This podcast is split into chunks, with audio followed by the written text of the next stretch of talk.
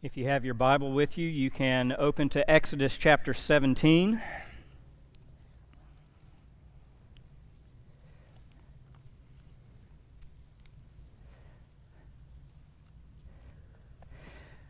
Let me sort of give you a, a notice as to what we're going to do this morning in terms of the, uh, our time in the Word before we read and before we pray. We're going to look at this episode in Israel's wilderness wandering of God providing water for his people from a rock.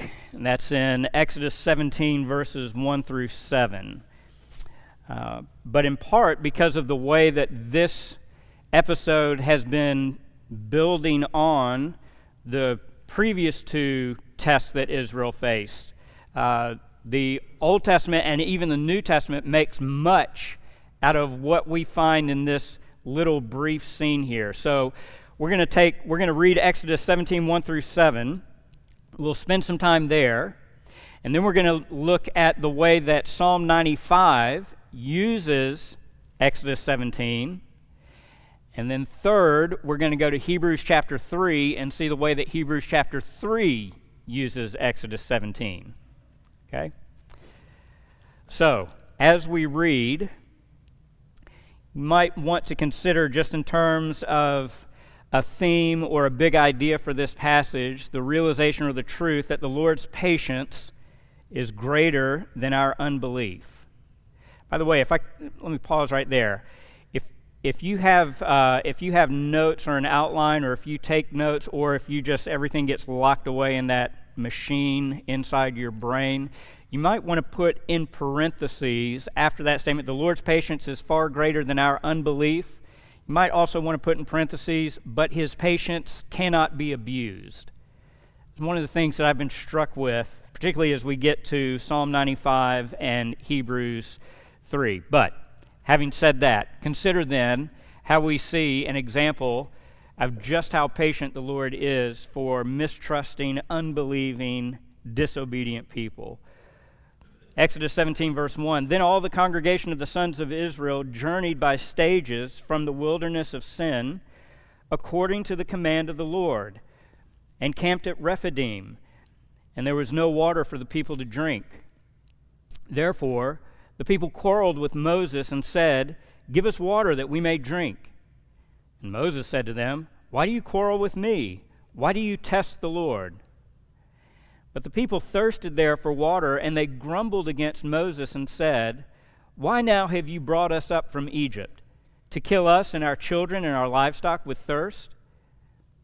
So Moses cried out to the Lord, saying, What shall I do to this people? A little more, and they will stone me. Then the Lord said to Moses, Pass before the people, and take with you some of the elders of Israel and take in your hand your staff with which you struck the Nile, and go. Behold, I will stand before you there on the rock at Horeb, and you will strike the rock, and water will come out of it, that the people may drink. And Moses did so in the sight of the elders of Israel.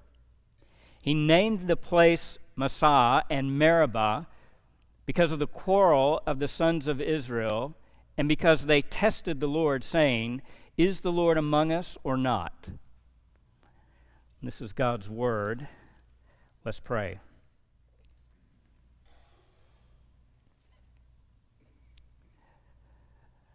Father, we would ask that as an act of your grace and kindness, that you would enable us to see, by the illuminating work of your Holy Spirit, those areas or aspects of our lives in which we resemble Israel in this episode.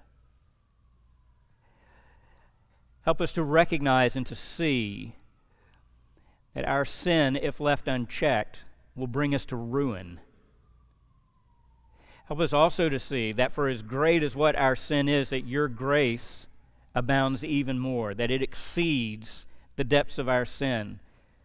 And that we know that because you have given your Son, Jesus Christ, to suffer and to die in our place so that we would not need to take the penalty that we so rightly deserve.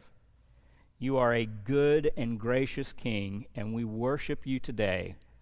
Amen. So the Lord's patience is far greater than our unbelief. We're going to start in Exodus 17, and we want to uh, just try to develop here, if we can, uh, one fundamental idea, which is simply that unbelief is a sin that doesn't rest.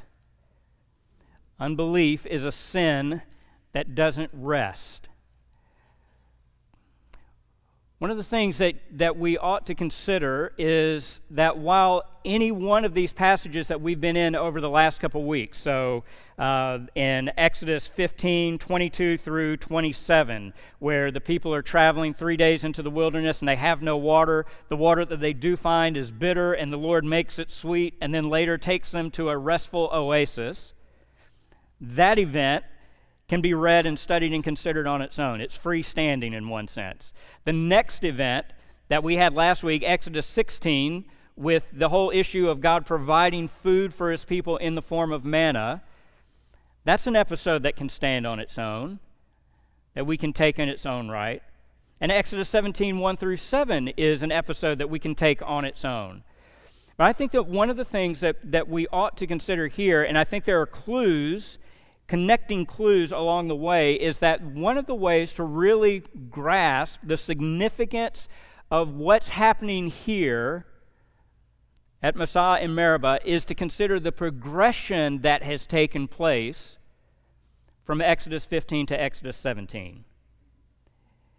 In other words, we want to note or observe that what starts out as perhaps a sin that would be understandable or justifiable for people who fear that they may die of thirst, now begins to give evidence of taking root in their hearts and minds and grabbing a hold of them in a very deadly and dangerous way. Here are some of the ways that this progression shows itself out.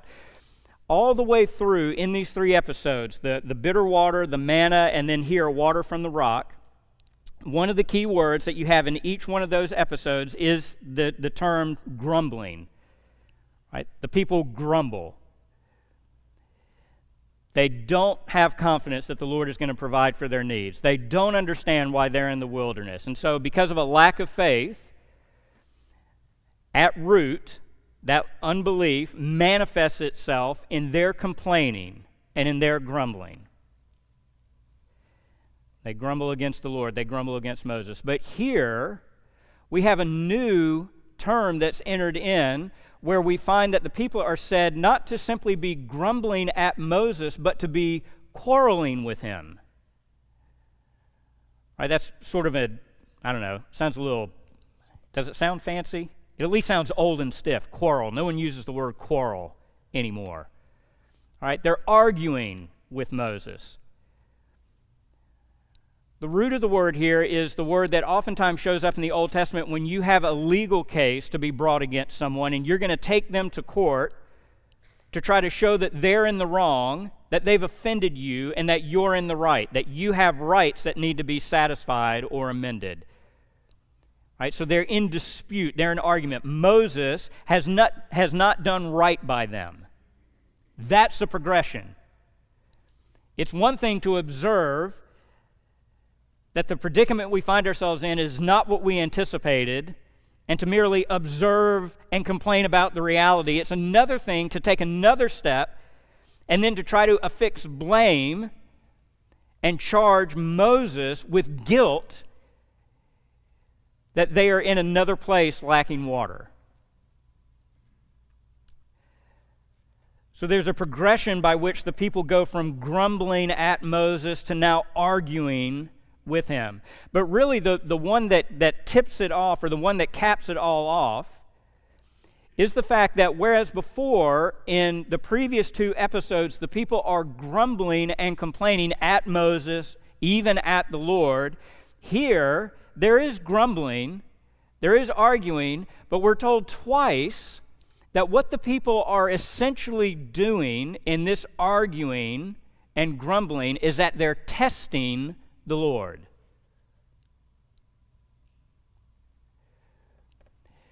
This stands in stark contrast because in both of the previous two episodes, the bitter water, the provision of manna in chapter 16, one of the consistent traits or lessons that are being drawn from those episodes is that it is the Lord that's testing the people. Now, the people are turning the tables and they're putting themselves in the place of God, testing Him.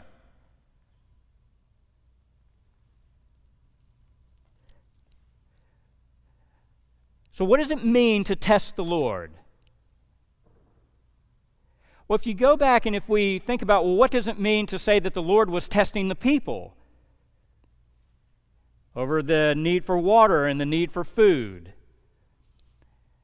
Right, we said that as you look at the context and you look at other passages in the Old Testament, particularly the Psalms that, that comment on the Lord's testing of his people, that what the Lord was doing, he was testing or he was proving the true condition or nature of their heart that by squeezing them, putting pressure on them, what was inside was coming out. Everyone looks good when life is good. Life gets hard, life gets miserable, life gets bad, and we don't look so pretty anymore. So God is testing his people in order to reveal and refine the true nature and condition of their heart.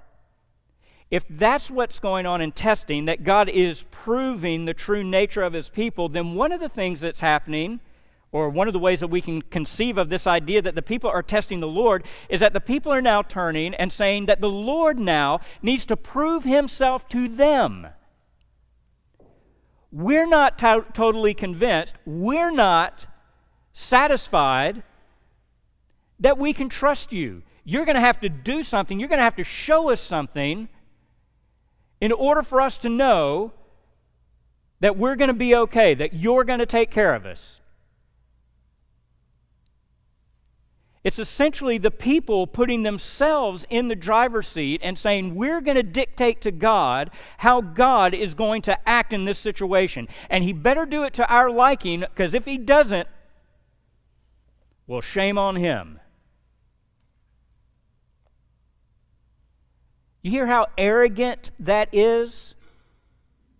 Give me a nod of the head. Do you hear how arrogant that is for someone to say, God must act and answer according to my liking?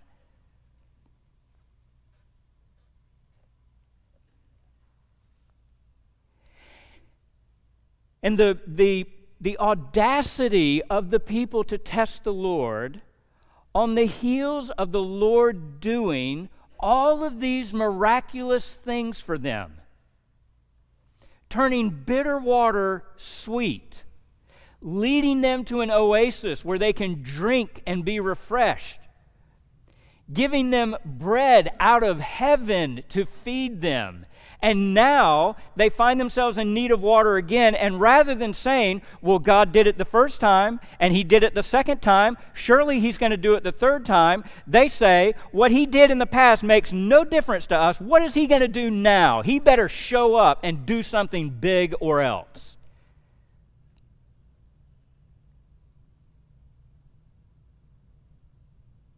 This is like a child waking up in the morning and having his mother or his father, we'll say mother because moms do all the good hard work, right? Having the mother dress the child, get the child ready for school, prepare and feed breakfast, prepare a lunch, send the lunch. The kid has not lifted a finger to do anything. He comes home at the end of the day and his stomach begins to grumble. It's not even supper time yet. He's just hungry. And his response is, Well, I wonder if mom's going to feed me or if she's just going to let me starve.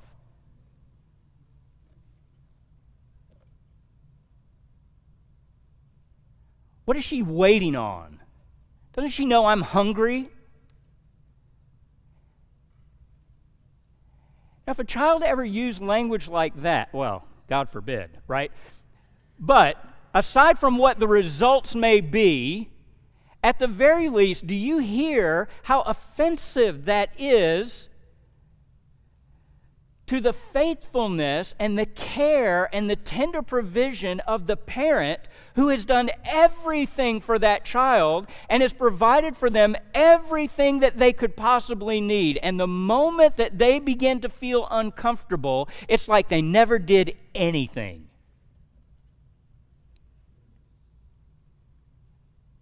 Are we so different?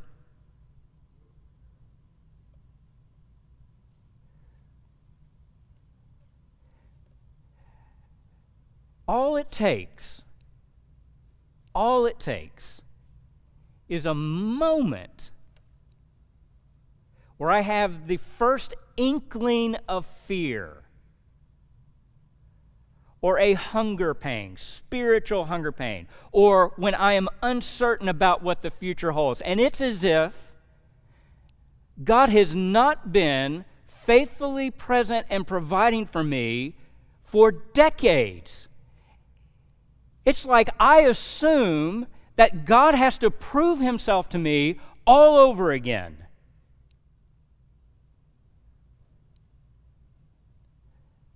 That's what's happening when we grumble, when we complain, when we argue, when we fight. We're basically saying God is not meeting our desires, He's not meeting our expectations. And until He does satisfy us, He's going to hear about it.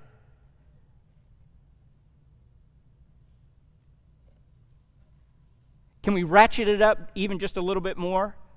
It's not just simply, that would be bad enough if the people were simply testing the Lord, saying that He must meet our needs according to our desires and our timeline. We don't know if we can trust Him. He needs to prove Himself to us as if God's character is in any doubt. That's bad. But when you get to the end of this paragraph, in verse 7, the place is given two names. You know something bad is going on when you have to name it twice. All right, the place is named Massah and Meribah because of the quarrel of the sons of Israel and because they tested the Lord. Listen, saying, Is the Lord among us or not? Now, let me say, let me say very quickly here oftentimes in the Old Testament in particular, when you have the, the narrator enter in this way, he's not giving what appears to be a direct quote in formal dialogue. There is reason to believe, or, or it is reasonable to, to conclude, that the people may actually not have actually said those words verbatim, but that because God knows what is in the heart, that he is putting on their lips what they are really saying, right? In other words, it's, we all know how we can say one thing that sounds really nice, but really is meant to be an insult. Southerners, bless your heart. right? I'm not saying anything bad to them. Oh, but yes, I am. Here it is. The people are arguing with Moses, and Moses says, Why are you arguing with me? Why, here's the root of it, why are you testing the Lord, demanding that he prove himself to you as if he has something to prove? And at the end, the depth of this unbelief is formulated by the statement is the Lord in our midst or not? So, if we can go back to the illustration of the child who has been fed already twice and now is wondering if his mom is going to feed him a third time. To say, is the Lord among us or not, is the child wondering if he's going to be fed as he walks into the kitchen and sees his mom doing work, preparing the meal, and saying, Well, I guess I'm an orphan. I'm just left to starve to death.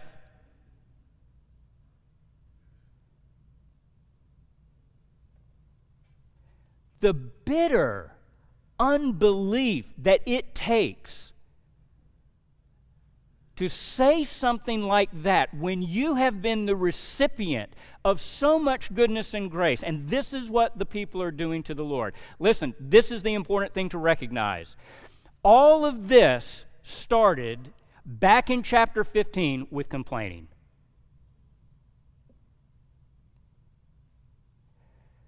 Sin is dangerous because sin does not sleep and it does not rest. You think that you can entertain sin in your heart and in your mind and that you will control it? Don't kid yourself. Show me where in Scripture anyone has entertained sin and come out the better for it. Or do we see over and over and over again that sin left unchecked begins to take root in a heart and corrupt it and harden it and darken it so that it leads to misery and destruction.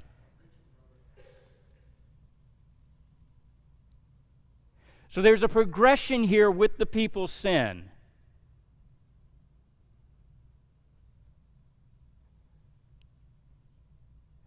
But along with the people's sin getting bigger and bolder, did you see, did you hear God's patience? What does God do? He gives them something to drink.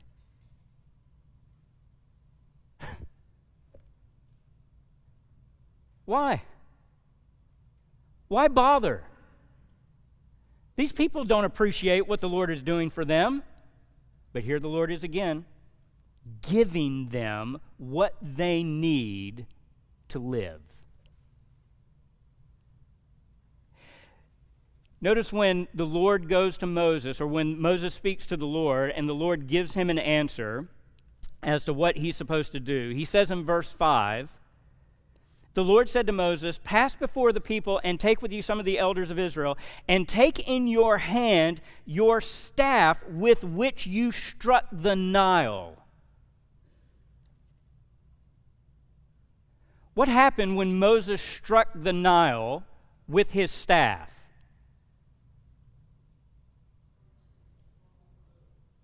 The water turned to blood, it becomes undrinkable, it becomes foul. If Moses is going to take his staff in his hand, that was symbol that was a symbol of God's power to judge unbelieving, rebellious Egypt, and he's about to put on some sort of a show in front of the people, I'm waiting for Moses to take the staff and to start cracking people over the head. How else are they going to get any sense knocked into their skulls? But the Lord tells Moses, You take your staff, which was a symbol of my powerful judgment on my enemy, and you take it, and it will become a symbol of my powerful, patient provision for my people. Not because they deserve it, but simply just because that's who I am.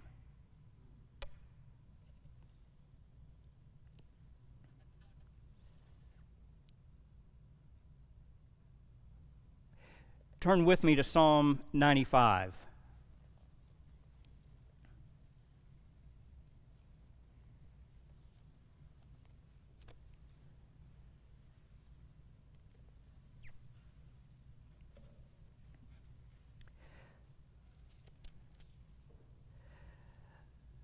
Look at how this psalm makes use of this passage, the Exodus 17 passage, that we're looking at. Let's actually start at verse 6. Psalm 95, verses 6 through 11. Come, let us worship and bow down. Let us kneel before the Lord, our Maker. For he is our God, and we are the people of his pasture and the sheep of his hand.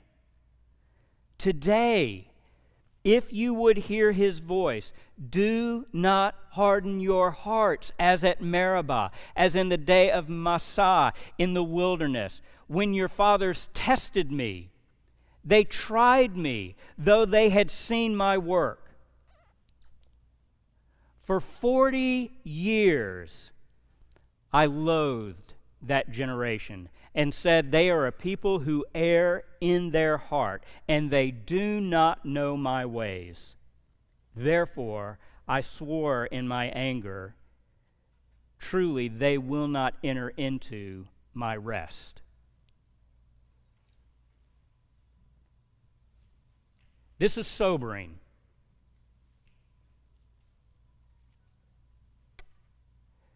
This is hundreds of years, this psalm, hundreds of years after the events of Exodus 17, and the Lord is still talking about it to say, You remember what happened back there? You better make sure that it doesn't happen to you. You hear the urgency in verse 7? Today, today, if you hear his voice, do not harden your heart.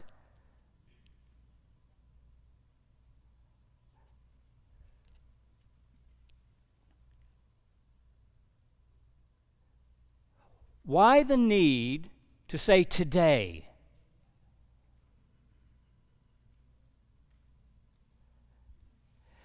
The need to say, today, don't harden your heart, is because any day that we entertain or try to tame sin could be the day that we are undone by sin.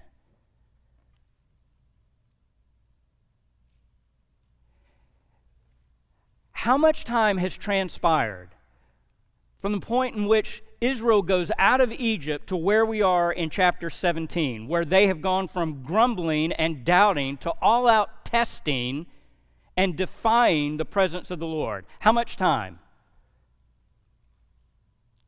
Probably somewhere between two and three months.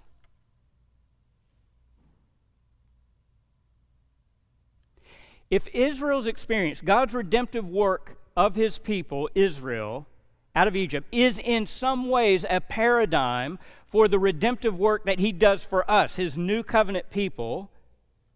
If we are meant to take to heart the fact that we ought not to entertain sin because sin will devour us, in an overly simplistic way, we could say something like Do you recognize, believer, that you can enter in to new life with Christ. And in just a matter of months, sin can corrupt your heart.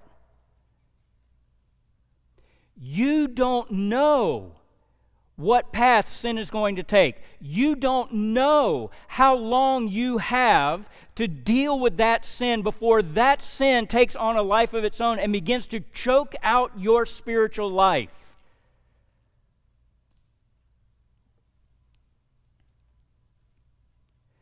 three months in to their experience of God's power and His miraculous salvation, and they are already testing the Lord.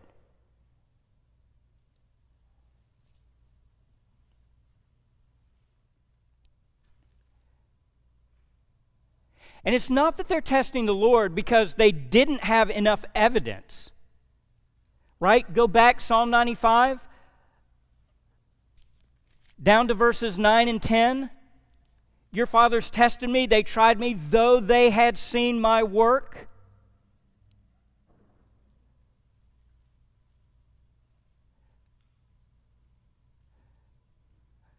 Paul says to the Galatians that Christ was publicly betray- portrayed before your eyes as crucified. In other words, that with salvation, the opening of our eyes to see the realities of God's love for us, our eyes are open to see, as it were, with the eyes of faith, Christ crucified for me, for you, for us. so that any hardness of heart, any testing of the Lord, is essentially doing what we are warned against in Psalm 95. It is seeing the evidence of God's love and faithfulness and provision for us most clearly in the work of Christ on the cross and saying, but I don't know if that's good enough now.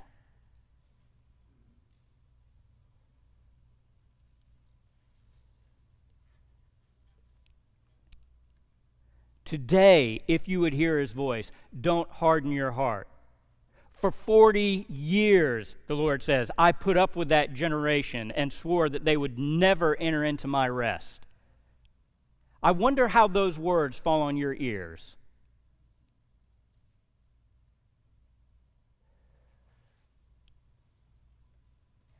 I wonder if it's sobering as it ought to be.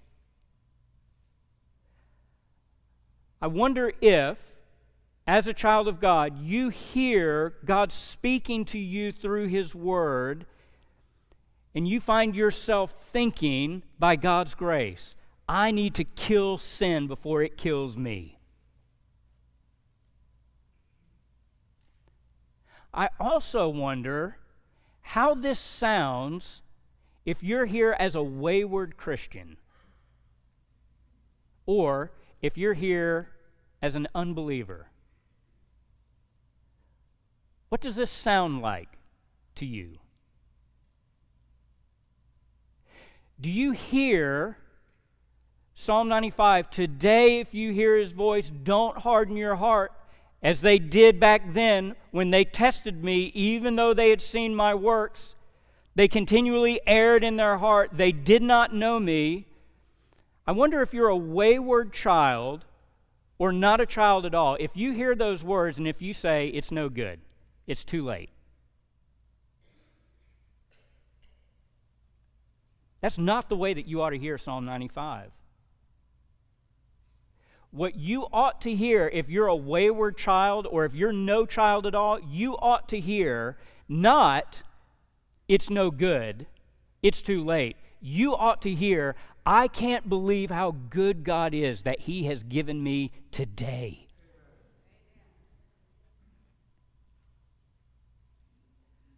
Today, if you hear His voice, it is not too late.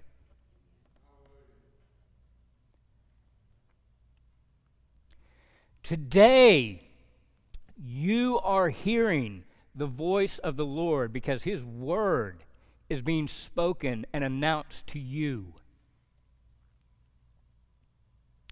Don't harden your heart. His patience and His kindness are there to lead you to repentance.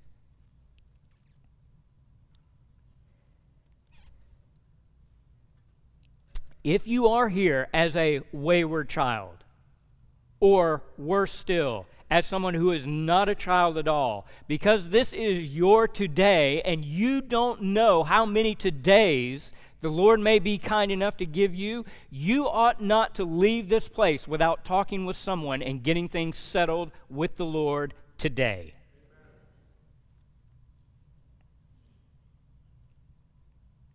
You can find me at the door at the end of the service. You can find other pastors milling around down front. Or you can talk to any one of these people in the pew. And if they don't know how to answer your question, they'll go find someone who can. Let me say one other thing. I wonder how this falls on the ears of someone who weeps for the wayward and the rebel.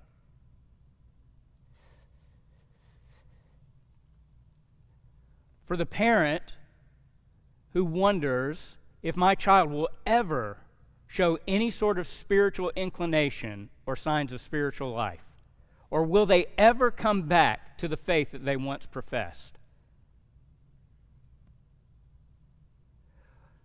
Or the husband or the wife that's praying for an unbelieving spouse or for a coworker who the Lord has worked on their heart in such a way that they are burdened for one of their fellow employees. What do you hear when you hear Psalm 95? Don't hear, don't hear, it's no good, it's too late. You continue to pray, even with tears. And you pray that God in His kindness would make today the day. Because as long as He has given another day to that wayward child or that rebel at heart, God's kindness and patience has not been exhausted, and there is still time. Don't give up.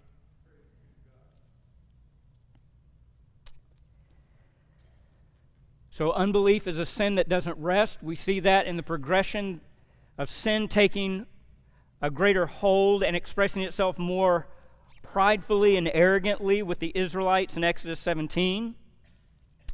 Psalm 95, I should have made this point, point number two up front before talking about the passage. Forgive me. Persistent unbelief is the sign of a hard heart. Because we don't know when sin will run its full course. Today is the day for it to be dealt with. And then, number three, having said all of this, turn to Hebrews chapter 3, verses 12 through 15. And consider, if you haven't made this connection already, that the dangers of a hard heart the danger of turning a deaf ear to God's voice, the danger of unbelief, is a real and present danger for God's people even today. Hebrews chapter 3, start at verse 12. Before we read, notice that in the verses immediately preceding verse 12, the author is quoting from Psalm 95, the verses that we just read. Today, if you hear his voice, don't harden your hearts. He comes down then in Hebrews 3:12 and he draws this conclusion and application in light of what Psalm 95 says. Take care, brothers, that there not be in any one of you an evil unbelieving heart that falls away from the living God. But encourage one another day after day, as long as it is still called today, so that none of you will be hardened by the deceitfulness of sin. For we have become partakers of Christ if we hold fast the beginning of our assurance firm until the end. While it is said, Today, if you hear his voice, do not harden your hearts as when they provoke me. Every morning that you and I wake up and draw breath is another day that we are doing battle with sin and temptation whether we know it or not, whether we acknowledge it or not. It is a battle that is raging to try to capture your heart and your mind every day. Nothing in this world would push you to greater fellowship and confidence with Christ. Everything in this world pulls you in the opposite direction. Take care, brothers and sisters. You better watch out over your heart too. How are you going to watch over your heart?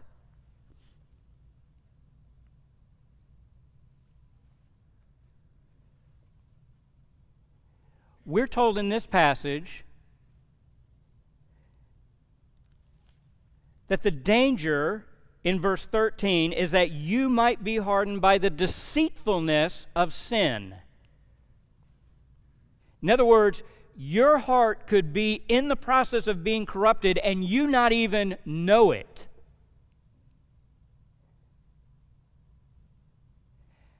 How are you going to be able to fight against influences, thoughts, impulses that you are not even able to readily identify yourself?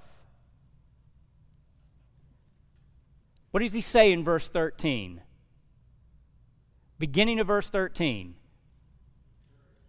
Encourage one another day after day as long as it is still called today. In other words, one of the ways that God shows his goodness and kindness to us is that he not only provides for our daily needs, praise the Lord that he does that. He not only gives us his word so that I at any time can go to his word and be fed and nourished and refined and purified by his spirit, but he has also given to you and to me this church so that we would not be lulled into a spiritual stupor. So that when I am going through my Christian life and I think that things are going fine, I have a brother or a sister who can come and say, Merritt, it is not well with your soul. I need that.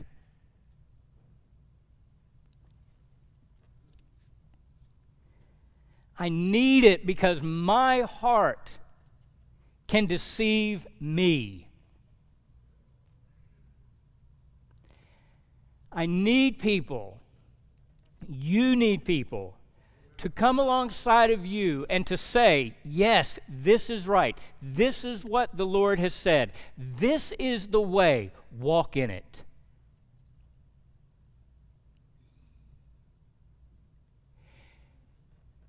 People, be aware of the temptation and the tendency today to test God in a passive aggressive manner, which is to say that God, in providing His church for His people for their good and their benefit, to help them guard and keep watch over one another, be very careful that you do not buy into the deceitfulness of sin that says, the gathering of God's people bodily on a regular basis is optional to the Christian life. It's not.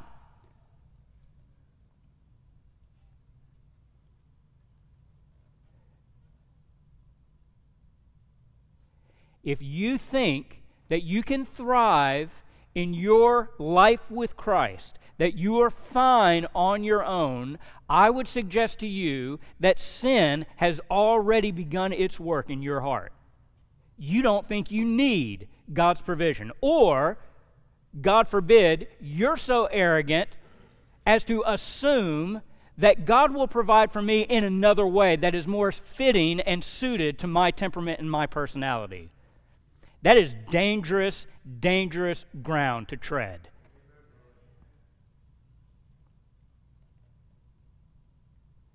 But so long as God's people are gathered together regularly, yes, on Sunday morning, but not only on Sunday morning, as we interact with each other through the week, as we contact one another, as we send text messages and emails and letters and cards and phone calls and all of these things, what we are witnessing when the church works together as an assembly of God's people to encourage one another, we are seeing signs and evidence of the fact one, that God is in our midst. Is the Lord among us or is he not? He is. And two, that the Lord is among us and that he is faithfully providing for what our hearts and minds and souls need through His Word, by His Spirit, and through the gathering ministry and edification of our brothers and sisters in Christ.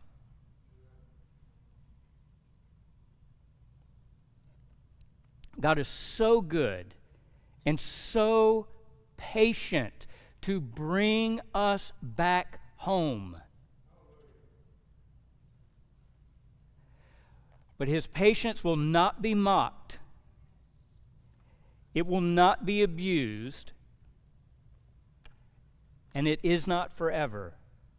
Today, if you hear his voice, do not harden your heart.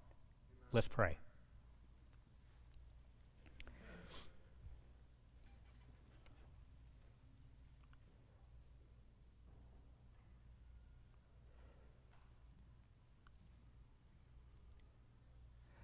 Father, forgive me and forgive us for looking lightly on the means by which you extend your grace to us, the way that you provide for our needs. You give us food in Christ. You give us food in your word, and we say that it's not sufficient or we want more. It's not to our liking. Forgive us for that, Father. You give us one another so that we can keep watch over our souls, so that we can encourage and warn and strengthen one another. And we casually dismiss the work that you're doing here as if we can do it on our own, in our own way. Forgive us, Father. And Father, would you also forgive us for those times when, in our times of weakness and doubt and fear or anger and frustration, when we, although we would never, ever say it verbatim, when our hearts, nevertheless, because of our attitudes and because of our actions, are crying out, we do not know that the Lord is with us.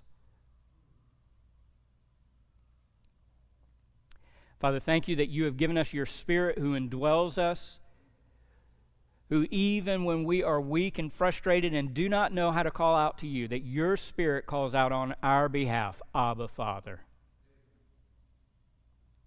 Help us to walk as weak, humble, and trusting children, faithfully and obediently until we reach home. Amen.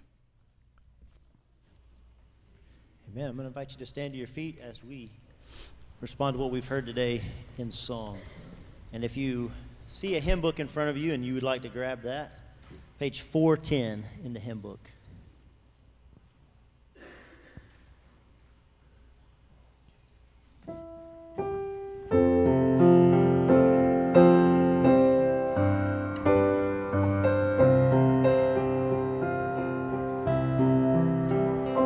When peace like a